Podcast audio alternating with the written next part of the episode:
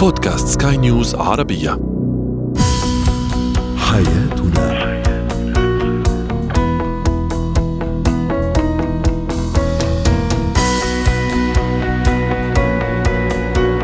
مستمعينا الكرام أهلا بكم إلى برنامج حياتنا.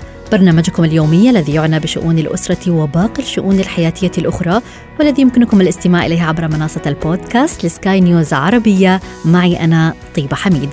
نتحدث اليوم عن أشهر السلوكيات السيئة لدى الأطفال وكيف نتخلص منها وفي فقرة هو وهي الحديث عن متلازمة المرأة المعنفة وفي قضية رأي عام نتعرف على الإيجابية السامة في التعامل مع فيروس كورونا.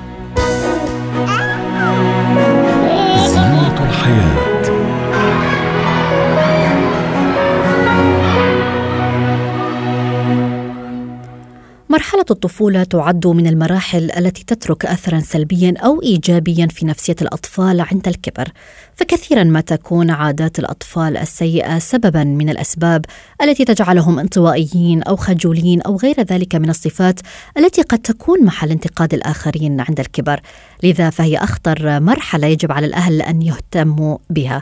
عن أسباب لجوء الأطفال العادات السيئة وأشهر هذه السلوكيات تحدثنا الاستشارية النفسية والتربوية ميسون حمزة. أهلا بك أستاذة ميسون.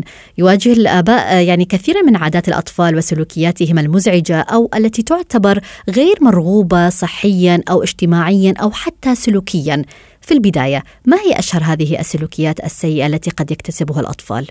آه، مرحبا بك وبجميع المستمعين. آه، طبعا عندما نتكلم عن العادات السيئة لدى الأطفال أو السلوكيات السيئة لدى الأطفال، نحن أمام مروحة كبيرة ومتنوعة جدا من هذه السلوكيات. آه، تفضلت في المقدمة بتعداد القليل منها ولكن هنالك الأكثر شيوعا من هذه العادات والسلوكيات السيئة كالعناد، كالسرقة، كالكذب، كالتحايل كالبكاء الشديد وغيرها وغيرها أيضا. قدم الأظافر أيضا قد يدخل ضمن هذه السلوكيات قدم الأظافر ولكن نحن ننظر إلى قدم الأظافر كردة فعل أو كنتيجة سأتكلم عنها الآن. نعم. دائما أو الخوف الشديد مثلا أو الخجل الشديد أمام الآخرين وهذه من أمور عديدة تتعلق بنمط التنشئة والتربية الذي تعرض له الطفل وكيفية تعامل الأهل مع هؤلاء الأطفال. عندما نتكلم عن سلوك أو عادة لدى هذا الطفل وهنا ندخل في كلمة عادة لأنه تعود أن يقوم بذلك أو اكتسب ذلك بالمشاهدة والممارسة. طبعا لا نستطيع أن نفند الأسباب كلها ولكن نستطيع أن نتوقف عن كيفية تعاطي أولياء الأمر يعني كل من الأم اولا والأب ثانيا مع الأطفال وكيف تدخلوا في مرحلة الطفولة المبكرة يعني منذ الولادة حتى سن الثلاث سنوات بتقويم سلوك الأطفال وتنشئة الأطفال اجتماعيا وشخصيا. جميل. غالبا الأطفال الذين ينشؤون مع أهل غير مستمعين لهم يعني الأهل الذين لا يستمعون لأطفالهم وعندما نتكلم عن الاستماع هنا لا أقصد إنه اهتممنا بط... يعني قمنا بالاهتمام بالطعام النظافه فقط وإنما أن نستمع بهدوء وروية لماذا يريد الطفل؟ ما يريد طفلي طبعا الأطفال غير قادرين على التكلم قبل العامين يعني لا يستطيع أن يقول الطفل ماذا يريد فعليا قبل العام الثالث أو قبل دخوله في السنة الثالثة. نعم. لذلك على الأهل أن يكونوا مستمعين منصتين جيدا لحاجات هذا الطفل. هل يشكو من ألم؟ هو يبكي لأنه يشكو من جوع؟ هو يبكي لأنه يشكو من خوف؟ هذا ما يجب أن يتوقف عنده الأهل. لذلك من المستحسن أن ندخل أيضا بكيف يجب أن يتعامل الأهل مع هؤلاء الأطفال. بالتأكيد. يعني الاطفال الأهل الذين دائما هم جاهزون لتقديم المساعدة لطفلهم دون أن يتكلم. هذا أيضا أمر غير يعني يجب أن نعيد النظر به لأن الطفل يجب أن يطلب يجب أن يكون له حاجة هو قادر على التعبير عنها. يجب أن لا أهيئ لطفلي في أي وقت وفي أي لحظة أي شيء هو يريده لأنه هنا أنا لا أنمي مهارات موجودة لهذا الطفل كي يستطيع أن يساعد نفسه على التكيف. في كافة الأوضاع وفي كافة المشكلات التي تواجهه عندما ينتقل تدريجيا في مراحل العمر المتقدمة وعندما يصبح في مرحلة يدخل فيها إلى المدرسة يعني إلى عالم اجتماعي يتفاعل به فيه مع أشخاص آخرين غير أهله الذين يحتضنوها. أستاذة ميسوني دعيني أستوقفك هنا في نقطة نتحدث عن الآثار نعم. المترتبة على هذه السلوكيات؟ يعني ما هي الآثار النفسية نعم. الاجتماعية وما إلى ذلك؟ نعم. أولا ندخل في عامل الخجل الذي دائما ينبئنا بقلة الثقة بالنفس. وإذا يعني نمى الطفل وهو قليل الثقة بنفسه وبقدراته طبعا في المستقبل لا يستطيع أن يواجه العقبات والعثرات التي تواجهه وبالتالي آه، سيكون محبط وغير قادر على الإنجاز. ثانيا بعض الأطفال قد يتمثلون بالعناد وهذا العناد آه، آه، أمر يتعلق بقدرتهم على إثبات شخصيتهم ونحن دائما نربط أن العناد هي سمه تتكون لدى الأطفال غير المشبعين أو الذين لم يعني يعطوا الوقت الكافي لأن يعبروا عن ماذا يريدون، لذلك يتمسكون بالعناد وهو أيضا يظهر لدى الأطفال الذين يعنفون وهو دلالة من دلالات العدوان لدى الأطفال أن يكون آه، نعم. عنيد يعني ذو شخصية حادة وهذا في المستقبل سيؤدي لأن يكون إنسان طبعا عنيف أو عدواني آه، غير اجتماعي وهو غير قادر أيضا على القيام بفعل الحب وهنا الحب لا أقصد فقط الحب أي العشق والغرام وإنما آه، حب الحياة حب الخير للآخر وحب المساعدة وأيضا آه، آه، يعني العنف أو العناد المرتبط بالعنف أيضا يشكل لدى الأشخاص في المستقبل ما نستطيع تسميته بأنه غير قادر على العمل ضمن فريق، يعني لا يرى نفسه ضمن مجموعة، يرى نفسه متفوق دون أن يدرك تماما ما هي الثغرات الموجودة في شخصيته أو آه، السيئات السلبيات الموجودة جميل. لديها أيضا. طيب باختصار يعني نعم. أستاذة ميسون لضيق نعم. الوقت كيف يمكن أن نساعد الأطفال التغلب على هذه السلوكيات باختصار؟ أه أوكي. اولا علينا أن نتوجه إلى أطفالنا بالانصات أن ننصت إلى ماذا يريدون وأن نعطي الوقت الكافي لإدراك حاجات الأطفال وماذا يريدون فعليا لأن الطفل لا يريد أحيانا فقط عاطفة. آه، يحتاج الطفل منا أيضا أن نقوم معه بقليل من العقاب. فاذا أن ندرك حاجات الطفل والأهل لديهم يعني أيضا قدرات كثيرة على اكتشاف آه، كيفية التعامل مع الأطفال. وهنا لو سمحت لي أن أضيف أنه ليس كل الأطفال يعاملون بنفس الطريقة. يعني هنالك استراتيجيات تكلم عنها علم النفس وعلم نعم. التربية حول التوجه. نعم شكرا. أيضا علينا أن نعمل على التشجيع. يعني تشجيع الأطفال آه، أن نكون قدوة ومثالا حسنا أمام الأطفال. أن نشرك الأطفال بعملية النقاش واتخاذ القرار وأن يكون لديهم دور فعال موجود في حياتنا في المنزل وبين إخوتهم وأيضا أن نقوم بالمكافأة عندما نرى أن الطفل يقوم فعليا وعمليا بشيء جيد نعم. وإذا كان يطور مهارة لديه أن نثني يعني الأطفال يحبون الثناء ولكن الثناء العقلاني يعني جميل. يعني الثناء الموضوعي غير الصادق آه، البعيد عن المتخيل أو الوهم. وضحت الفكرة. شكرا لك الإستشارية النفسية والتربوية ميسون حمزة.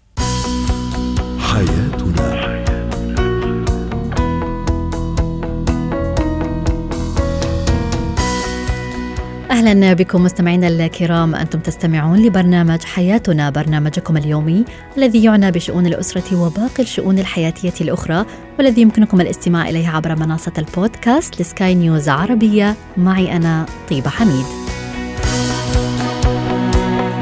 هو وهي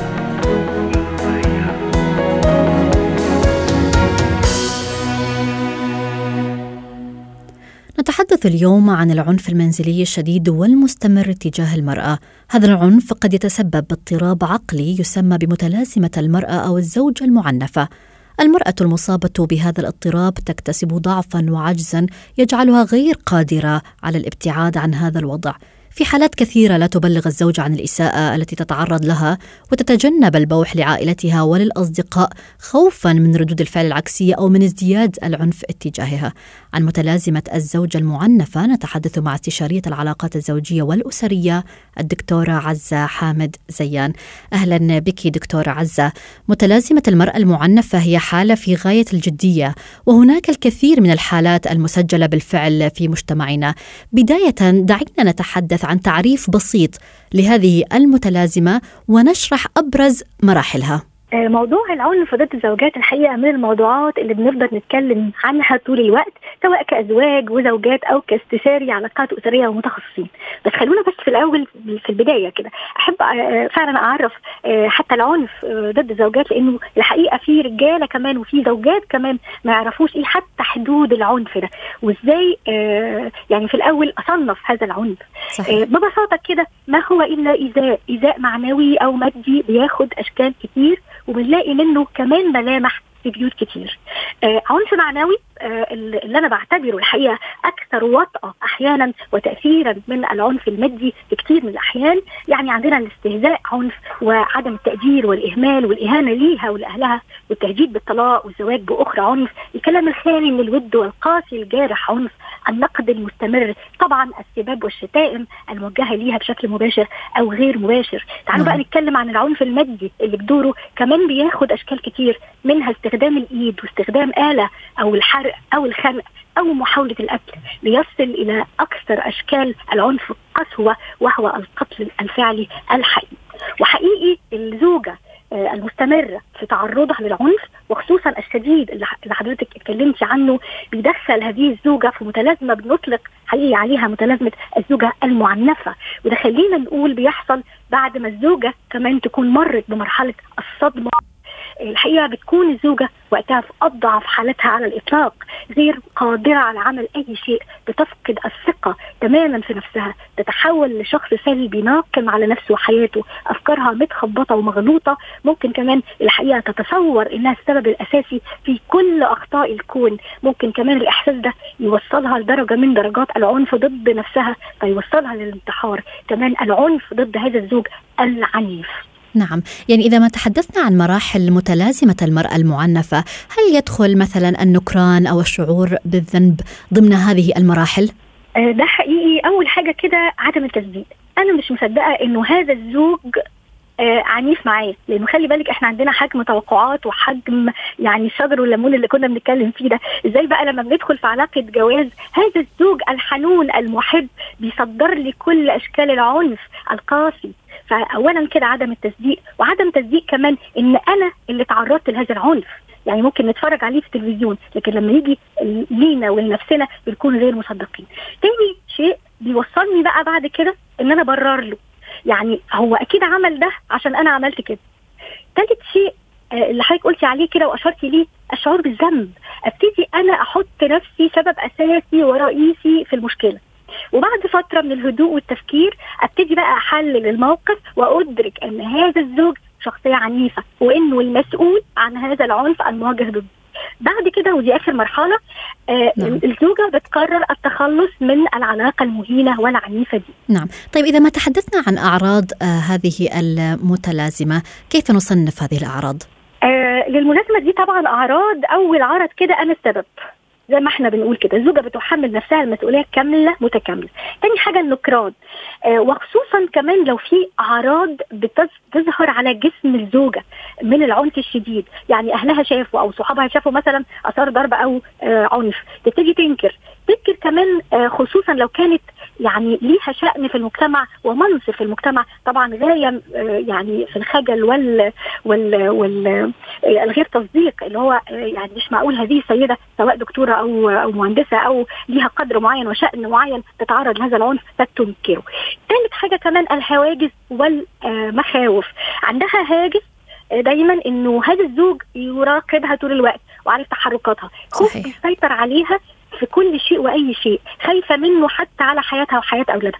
كمان نشوف من الأعراض المهمة الانسحاب نلاقيها تنسحب وتهرب من أي تجمع عائلي أو أصدقاء. تلجأ للانعزال صحيح؟ تمارس بالضبط. كمان لو آه، بتمارس رياضة أو هواية آه، بتبتدي توقفها. كمان آه، نلاقيها غير قادرة على التصرف في حياتها بشكل عام وعلى ممتلكاتها وأملاكها بشكل خاص. لو جوزها مثلا نكلمها وإحنا قاعدين أو العيلة قاعدة والاصدقاء قاعدين نلاقيها شخصية متوترة خايفة مترددة. في كمان أعراض بتظهر عليها وتبان عدم الثقة في تصرفاتها اللي إحنا بنلاقيها وبنشوفها بتدخل في اكتئاب قلق زيادة عندها دايما إحساس بالعجز وعدم القدرة. كمان بتظهر مشاكل صحية صداع ألم ظهر ألم في المفاصل والعظم نتيجة للضرب والتعذيب. عندنا بقى سكر ضغط قلب عندنا ضعف مناعة كمان نتيجة للتوتر المستمر. جميل يعني هذا يقودني للتحدث عن الآثار الجانبية لهذا العنف. طبعا هناك آثار جانبية قصيرة المدى وأخرى طويلة صحيح؟ ده صحيح من الآثار الطويلة اللي إحنا قلناها فعلا آه، الشعور الدائم بالاكتئاب والقلق الزيادة اللي ما بيروحش وطبعا المشاكل الصحية الملازمة هتبقى طبعا طول حياة هذه الزوجة سواء كان عندها سكر أو ضغط أو قلب.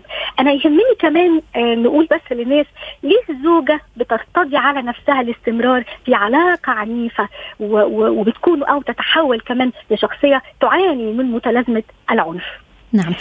اولا امتلاك أو عدم امتلاك خلينا نقول عدم امتلاك الزوجة لمصادر قوة بما فيها العمل والمال. ما عندهاش دخل ما عندهاش بيت. تقعد فيه أو تعيش فيه. رفض بعض الأهالي فكرة الطلاق. ما عندناش ستات تتطلق. دي بعض الأهالي في مجتمعاتنا العربية الحقيقة بيرفعوا هذا الشعار. كمان آه، بعض الأطفال أو الأولاد بيرفضوا فكرة الطلاق وبيطالبوا الأم طول الوقت بالصبر والاحتمال. كمان المرأة العربية بطبعها عايزة تحافظ على الكيان والبيت والأسرة. وأحيانا كمان كتير ما نقدرش نغفل إنه في ستات ما بتقدرش تمشي. بتخاف من المجهول تخاف تمشي هروح فين؟ هعمل إيه؟ أو دكتوره عزة تخاف من, من انتقام الشريك. بالظبط ده شيء برضو أساسي. لو كانت كمان الشخصية اللي بنتكلم عليها دي شخصية آه، ضعيفة جدا وهذا الزوج آه، شخصية يعني مسيطرة ومتحكمة وعنيفة بشكل كبير. كمان أوقات بيبقى آه، لهذا الزوجة لهذه الزوجة عفوا أمل في الإصلاح نعم. وأمل في التغيير وبتخدع نفسها وبتقول طب أنا يعني ممكن أستحمل وممكن يتغير طبعا عشان عزة. وعشان عايزة تستمر. باختصار يعني ما هو علاج متلازمة المرأة المعنفة؟ باختصار لو سمحتي. باختصار جدا أنا عندي زوجة معنفة وعندها متلازمة المرأة أو الزوجة المعنفه محتاجة تكامل وتكافل من كل المحيطين منتهى الدعم النفسي من كل المحيطين آه كل المحيطين أنا بتكلم عن العيلة وعلى الأولاد وعلى الأصدقاء الدعم المعنوي بقدر الإمكان آه نعم. بالتعاون مع الاستشاري النفسي والأسري في إعادة الثقة في نفسها من جديد واستعاده قوتها بس ما أقدرش أنهي الحلقة من غير ما أقول كلمة للزوج العنيف رفقا بمن جعلها الله أمانة بين يديك. وأخيرا بشكركم شكرا لك استشارية العلاقات الزوجية والأسرية الدكتورة عزة حامد زيان. قضية رأي عام.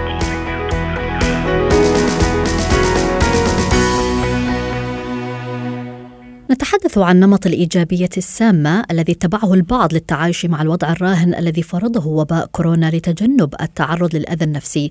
فما هي الإيجابية السامة؟ وهل هي حالة نفسية سوية أم غير سوية؟ هذا ما سيحدثنا به استشاري الطب النفسي الدكتور نادر ياغي.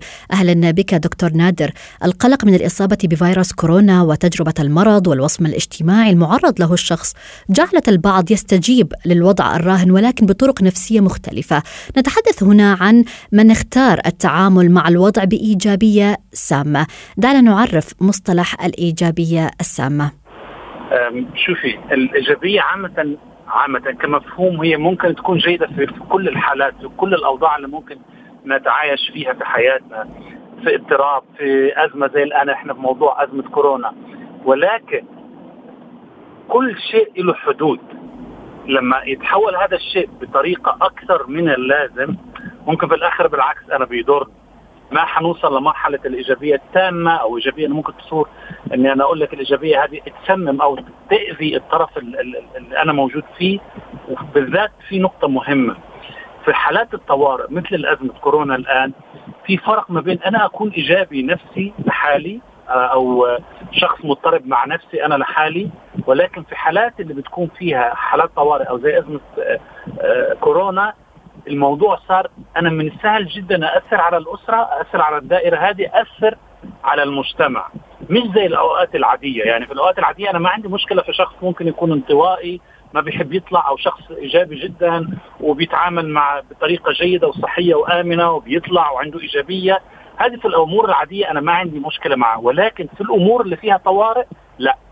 كل القواعد اللي إحنا ممكن نشوفها في الإنترنت أو اللي تعلمها عن في حياته أو أخذ محاضرات كل هذه القاعدة تختلف لأنه إحنا أصبحنا الآن تحت قاعدة شيء طارئ نعم. على حسب كل دولة بتقول لك أنا في عندي حدود معينة الآن في عندي يجب أن تلتزم بكذا تلبس كذا ما تعملش كذا يكون في تباعد كذا فتختلف القاعدة الآن بالنسبة للإيجابية العادية والإيجابية اللي ممكن تكون في نعم. حالة أزمة أو في حالة طارئة طيب ما نعم. هي أضرار الإيجابية السامة على نفسية الشخص؟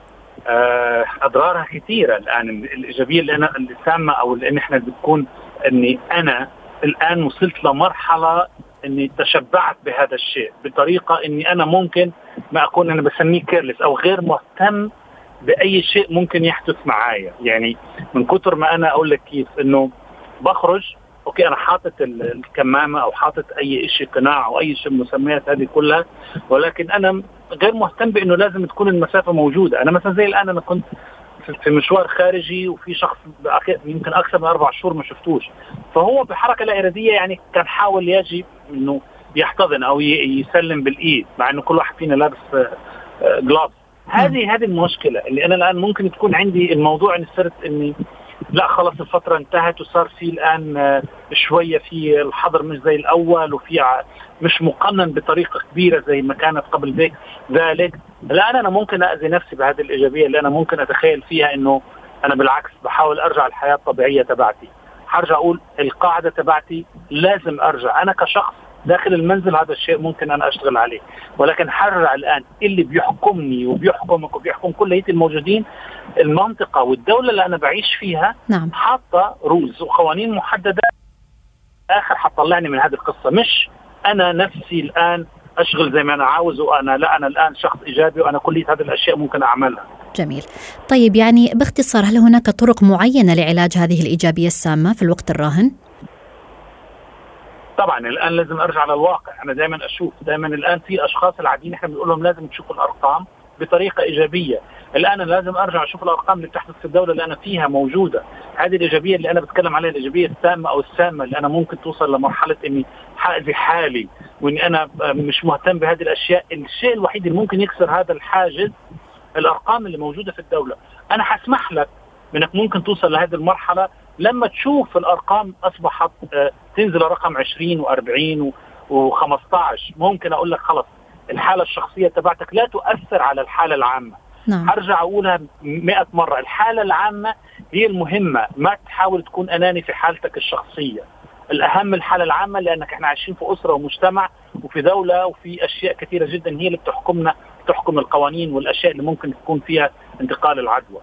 نعم. شكرا لك استشاري الطب النفسي الدكتور نادر ياغي. حياتنا.